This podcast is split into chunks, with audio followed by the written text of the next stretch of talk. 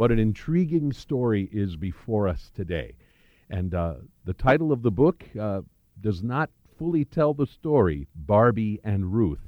Well, maybe when you hear the name Barbie, you do have some sense. We are going to be talking today about the Barbie doll and about the woman who helped create her. Barbie and Ruth, the story of the world's most famous doll and the woman who created her.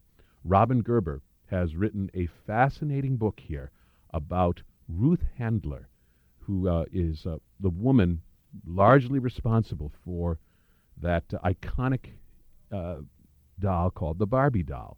And uh, it's a story not only about that, about a, a, groundbreaking development in, in the toy business, in the doll business, but also the story of a woman uh, at the top of a company at a time when that was uh, exceedingly uncommon. It is also, unfortunately, a story that does not end very happily. It uh, is the story of Mattel and of some great difficulties which uh, which they experience, uh, getting a little too big, maybe a little too quickly, or growing in ways that prove to be unwise. Uh, a complicated story which Robin Gerber helps us to untangle. Her previous books include Leadership the Eleanor Roosevelt Way, Timeless Strategies from the First Lady of Courage, Katharine Graham, The Leadership Journey of an American Idol, Icon, and a novel called Eleanor versus Ike. And um, she is uh, a lawyer and senior faculty for the Gallup Organization, a senior fellow in the executive education at the Robert H. Smith School of Business at the University of Maryland. And uh, I am very happy to be speaking with her about her fascinating book, Barbie and Ruth, published by HarperCollins. Robin Gerber, we welcome you to the morning show. Well, thanks for having me. I have to say, I got a couple of uh, long looks from people at uh, at the health club as I uh, read this book on the treadmill. I mean, as they kind of spot the cover and uh, see that image of uh, the lower part of one leg of a Barbie doll. But my word, this is a fascinating story. How did you first become acquainted with the story of Ruth Handler, and at what point did it become apparent to you that this was a story worth telling in this kind of detail? Well, I first learned about Ruth Handler from a book actually that uh, was put out called Enterprising Women about other women business owners. And she was in this book, and I thought, oh, this is interesting. The Barbie doll was actually created by a woman. I had no idea. And then as I investigated, I discovered that she had also founded Mattel Toy Company, one of the great American companies. And then, of course, as I read more about her story, I learned that besides building this great company and doing lots of innovative things as a business person, she then had this tragic fall from grace uh, where she overextended the company, as you alluded to, and was convicted of fraud, and also uh, had breast cancer at the same time. So, this terribly tragic period in her life. But then she redeems herself, comes back, founds a new company making prosthetic uh, inserts for women lost their breast to cancer and really becomes a hero to breast cancer survivors. And uh, 10 years ago at Barbie's 40th anniversary celebration, Mattel had her sitting at the head table. So it's, it's a great story of success and failure and coming back. Hmm. It's also the story of an intriguing partnership and marriage between she and her husband, Elliot. Talk for just a moment about what an intriguing pair they were and of how important he was in this story and in the story of the Barbie doll.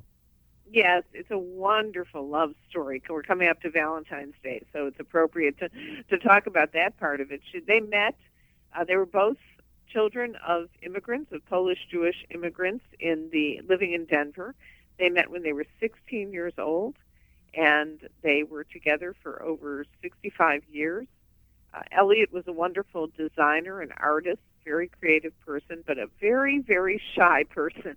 Ruth used to say he couldn't order his own food in a restaurant, but she believed in him every one of those years. And when he started making things, she said, "I'm I'm going to sell these."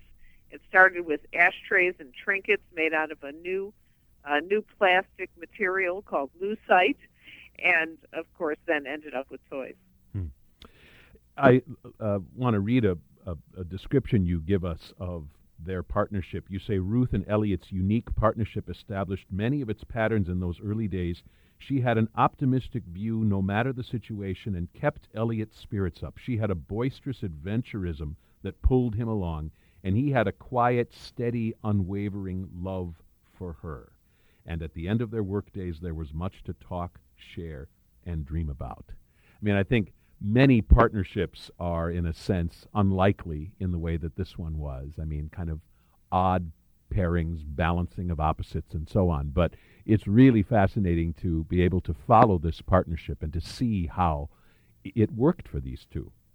Yes, it was it was very complementary uh, in the way that they sort of filled in each other's gaps, I guess you could say. And you know, certainly Ruth was a lot more volatile, volatile and uh, quick to react, um, quick to get angry, and Elliot was always the calm one. He was the one, uh, you know, the very very steady one. But as that as that passage suggests, he was also the one who didn't ha- didn't have that kind of absolute optimism, absolute confidence that I think you need if you're going to found a business and, and, and build a huge business like she did. By the way, tell us about his name. I mean, what his name ultimately became. Oh, that is an interesting story. He was, as a young man, he was called Izzy because uh, his name was Itzhak, Itzhak Elliot Handler. And in the community where he grew up, they called him Izzy as a nickname. And when they were driving across the desert to, after they were married, to live in Los Angeles, Ruth turns to him and she says, I'd like you to start calling yourself Elliot now that we're starting a new life because Izzy, frankly, sounds too Jewish. And she was concerned about anti Semitism. She'd experienced some anti Semitism against her brother, who was nicknamed Muzzy. And some police officers, there had been an incident where they had made fun of him for that name in, in a very anti Semitic way. And so I think she was worried about it, and um, it, you know, it made her uncomfortable going to this new place. She wasn't. I think they were, you know, as many children of immigrants, they were trying to fit in. And so she said, "Would you change your name and start calling yourself Elliot? I like it a lot better." Hmm. And he said, "Sure." Hmm. so he started to be called Elliot. You say unconsciously they were moving away from their roots and edging closer to assimilation, heading toward a storybook realization of the American dream. They are in Los Angeles, I believe, as this business venture uh, first gets underway. And I want you to tell our listeners the fascinating story uh, about the first order which was placed for some of their goods at, at a moment in time when they didn't even have letterhead or anything official to even write down an order. Tell our listeners that, that great story. Oh, yes. Well, Ruth went into a very high end uh, store, you know, a very fancy gift shop in Los Angeles, and just marches in with some of Elliot's designs. Now, at this point, he is making things out of lucite that are really um, like ashtrays, bookends, just kind of, uh, you know, incidental sort of small items. And she takes these into the store and she says, you know, um, you ought to buy these. And the owner of the store says, well, I have to come and see your workshop. Well, their workshop was basically a, a garage, a messy garage. And so she says, well, come on Saturday because she wants to be there. And she had a day job at Paramount Studios. So, uh, and she figures Elliot can't handle this, you know. so this man shows up and he looks around. He says, fine, you know, I'll place an order. It was their first order. For them, it was rather large. Um, and Elliot realizes in a panic he doesn't even have a piece of paper. Hmm. so he sort of grabs, tears off uh, the end of a bag or something, and writes down this order. And as soon as this man leaves, they just are jumping up and down and screaming because this is actually the first order of what would eventually become Mattel Toy Company. Tell us about that jump which they make from household items into the toy business. Yeah. Well, what happens is uh, they're making these items, and Ruth actually gets pregnant and has to uh, stay home, so she can't be part of that company. Elliot gets a partner, and they form a company called Elzac, which is making these trinkets and women's jewelry, costume jewelry. And Ruth, meanwhile, can't really stand staying home, so she's going to go back into business, and uh, she decides to sell uh, again some of Elliot's designs, which were picture frames. But he is also tinkering on the side with making dollhouse furniture. out of these little pieces of scrap wood and uh, other materials. And sure enough, she finds she can sell the dollhouse furniture. So that was really the first kind of toy that they made. And Elliot just liked toys. When I interviewed him, he said, Well, I'm really a kid at heart. I still love toys. Hmm. We're speaking with Robin Gerber, and we're talking about her book, Barbie and Ruth. So, one of the most interesting breakthroughs which occurs with this development of this thing which came to be known as the Barbie doll was an entirely new idea about what a doll should be and what kind of dolls girls would most enjoy playing with. This is one of the most basic things that I never knew until I read your book. Until the Barbie doll came along, uh, what kind of dolls did girls play with? Yeah, if you were a little girl, as I was in the 1950s, uh, you could really to play to actually play with a three-dimensional doll. You would get a baby doll. That's what you would get, and so you would play it being mommy, and that was it. Really wasn't much else you could play at when you had a baby doll. But Ruth noticed that her daughter and her friends were often playing with uh, paper dolls because paper dolls, of course, were adult dolls. And I remember also playing with paper dolls for that same reason that I wanted to play at being an adult. And Ruth saw this and said, well, little girls really want to play at being big girls. Let's give them a doll to do it with. But it took her quite a while, a number of years, to convince her designers that mothers would possibly buy a doll for their daughters that had breasts. They, the men just couldn't imagine such a thing happening. Hmm. You know, it's really interesting to think about as she observed this, her daughter and, and her friends playing with these flimsy paper dolls and mimicking adult conversation and, I mean, taking on the role of, of grown up women and obviously enjoying it.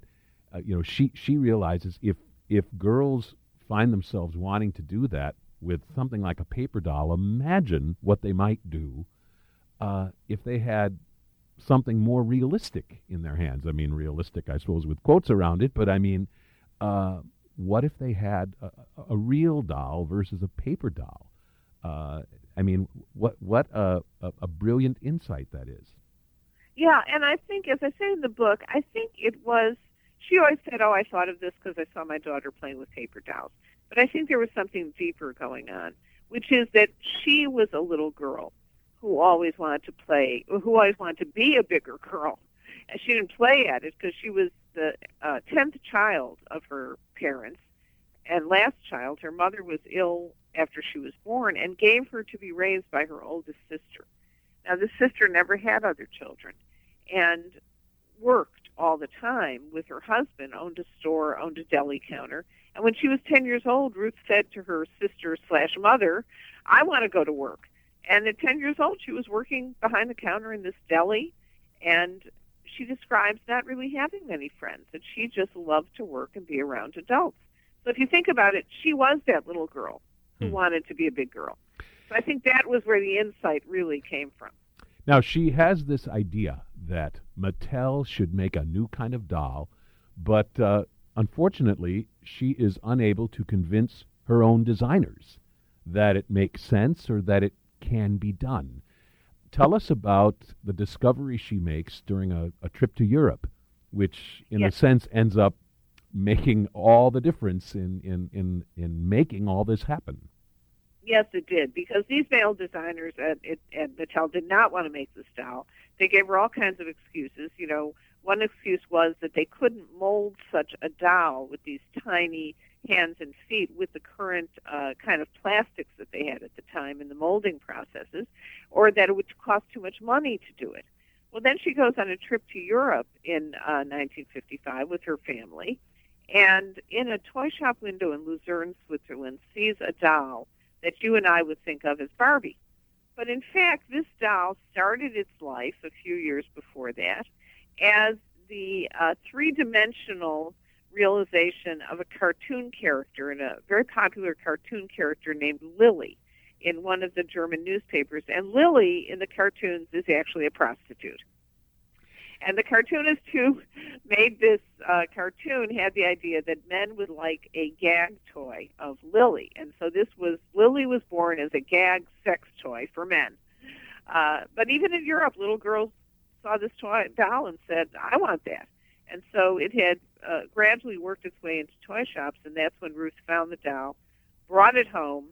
Her daughter wanted one. She got one for her daughter, two for herself went back to Mattel and handed it to her designer and said, figure out how to make this. This is the doll I've been talking about. Well, and of course, when you hand over a doll uh, to somebody who says it can't be done, that's all the proof uh, you need that, that, in fact, it can be done. I mean, somebody is doing it, and we need to do it too.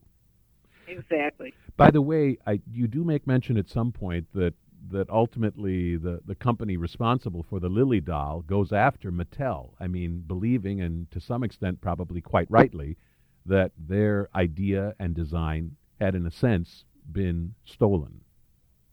Yes. well, it was, wasn't it? And uh, they did. They brought a suit. They, uh, they went through various uh, machinations. But at the end of the day, Mattel bought the uh, rights to the Lilli doll for about twenty thousand dollars. Hmm. Getting these actually made is uh, an interesting challenge, and you tell us that some of the uh, complications came because much of the manufacturing actually occurred in Japan, and uh, due to the, the, the, the language and cultural barriers of the time.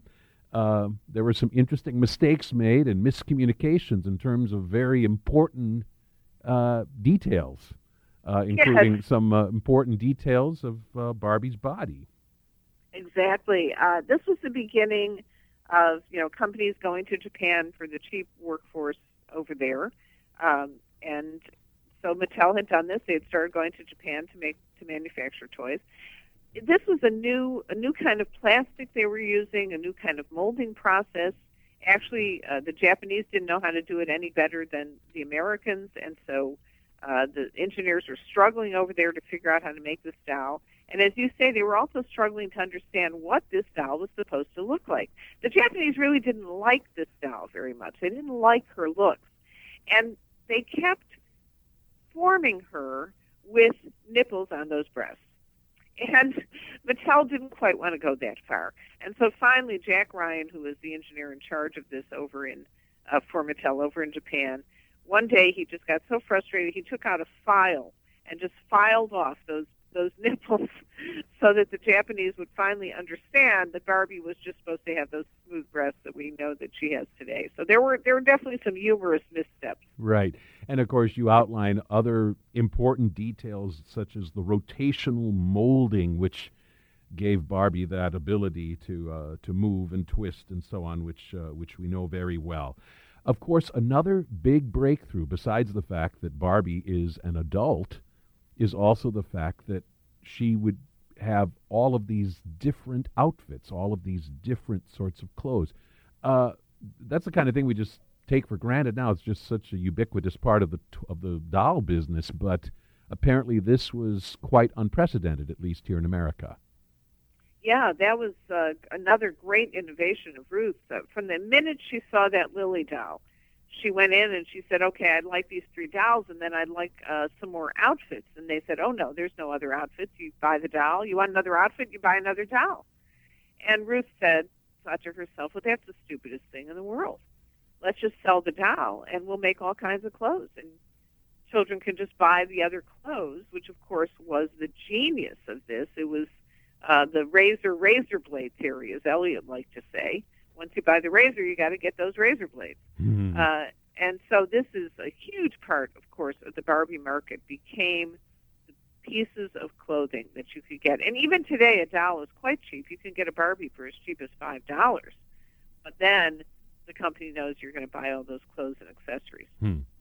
So it uh, is successful fairly soon, but not immediately. Tell us uh, about at least the, the, the, brief hesitancy on the part of stores uh, to, to purchase and stock this doll. Yeah, well, in the beginning, it was quite a shock for Ruth. She unveiled the doll March 9th, 1959, at the toy fair. Had a big, beautiful display for Barbie, and all these male male buyers came in from the stores, including Sears, which was a very big buyer at the time. And they looked at this doll and turned up their noses and walked out. And she got very few orders and was absolutely devastated, calling Japan in a panic because she'd ordered so many, so much inventory. And the worst thing in the toy business is to have inventory that you can't get out of the warehouse. Well, she had also done something very innovative, which was to make a television commercial for this doll that really portrayed Barbie as a real person.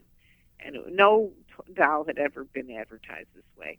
And after Toy Fair, little girls started seeing this television ad. Not, not too much happened for a couple of months, but then they got out of school. And once they were out of school for summer break, they started demanding this doll from their parents and suddenly demand shot up, and it took three years for Mattel to actually catch up with demand after that. It's probably important for us to understand too that uh, that this doll was being marketed in a way that was quite unprecedented. That, I, if I remember correctly, commercials before then had decidedly been been pointed at parents, and these were commercials which were designed with little kids in mind. Yes, we have Ruth Handler to thank for that. That actually started in 1955 when uh, Disney started that show, the Mickey Mouse Club. And for the first time, they offered the opportunity to toy companies to advertise for the entire year. In fact, you had to advertise for the entire year if you wanted to advertise on the Mickey Mouse Club. Now, toy companies had never done that. They only advertised right before Christmas, and actually, they didn't go on TV very often. They mostly advertised in catalogs, and some people will remember those catalogs were aimed at parents, advising parents what toys to buy for their kids, so that children were not really being considered as consumers. Ruth changed all that, and we might love her or hate her for it, but she bought into the Mickey Mouse Club, that her whole worth of her company, half a million dollars, to buy those ads for a year. And of course, it paid off magnificently. When it but it did it did change the way toys were sold because yep. now ads were aimed at kids, and kids were the ones demanding what would be bought. In fact, uh, someone who uh, worked for her uh, told a reporter, and you quote him this way, that retailers were irked because television advertising undercut their influence in the industry. The ads forced them to buy what Mattel advertised, that is, the stores. It used to be store buyers dictated what toys would sell, meaning the stores themselves. But Mattel reversed that, and all of this became much more public driven, which exactly. is, uh, I mean, and and again, that's the kind of thing that we we can't even imagine that world uh, because it is so much the reverse, and we are so entrenched in exactly the opposite. Yeah, and uh, and also the idea that this really single-handedly Ruth Handler did make this change, and there are many books that credit Mattel and you know her this this change that she made and she came up with. She had the vision, and this is the you know the thing about founders of companies, people who build great companies, having that big vision of how things can be changed to benefit their company. So she goes on to uh, design variations on Barbie, and of course, uh, along comes Ken and Skipper and others, and uh, all kinds of things. Eventually, Mattel expands into other ventures, including Hot Wheels, which are uh, incredibly popular and successful, then things begin to go wrong. In, in whatever time remains to us, tell us about kind of the way in which all of this falls apart. Yeah, well, at, in 1970, Ruth believes that uh, Mattel's a $300 million company and there's just no more room to grow. And so she has uh, the idea to start buying up other companies. Ringling Brothers Circus became a Mattel company. Uh, they bought a movie company, made the movie Sounder, but they were doing buying these companies with Mattel stock, which was very highly valued. And then comes a bad quarter, profits are down, can't let Wall Street know because that'll sink the stock price, and so the Ruth cooks the books uh, and is caught in doing this along with some of her other executives, and is convicted of SEC of fraud uh, by the Securities and Exchange Commission, ends up with the longest community service sentence ever given to a white collar criminal up to that time. But lucky she didn't go to jail.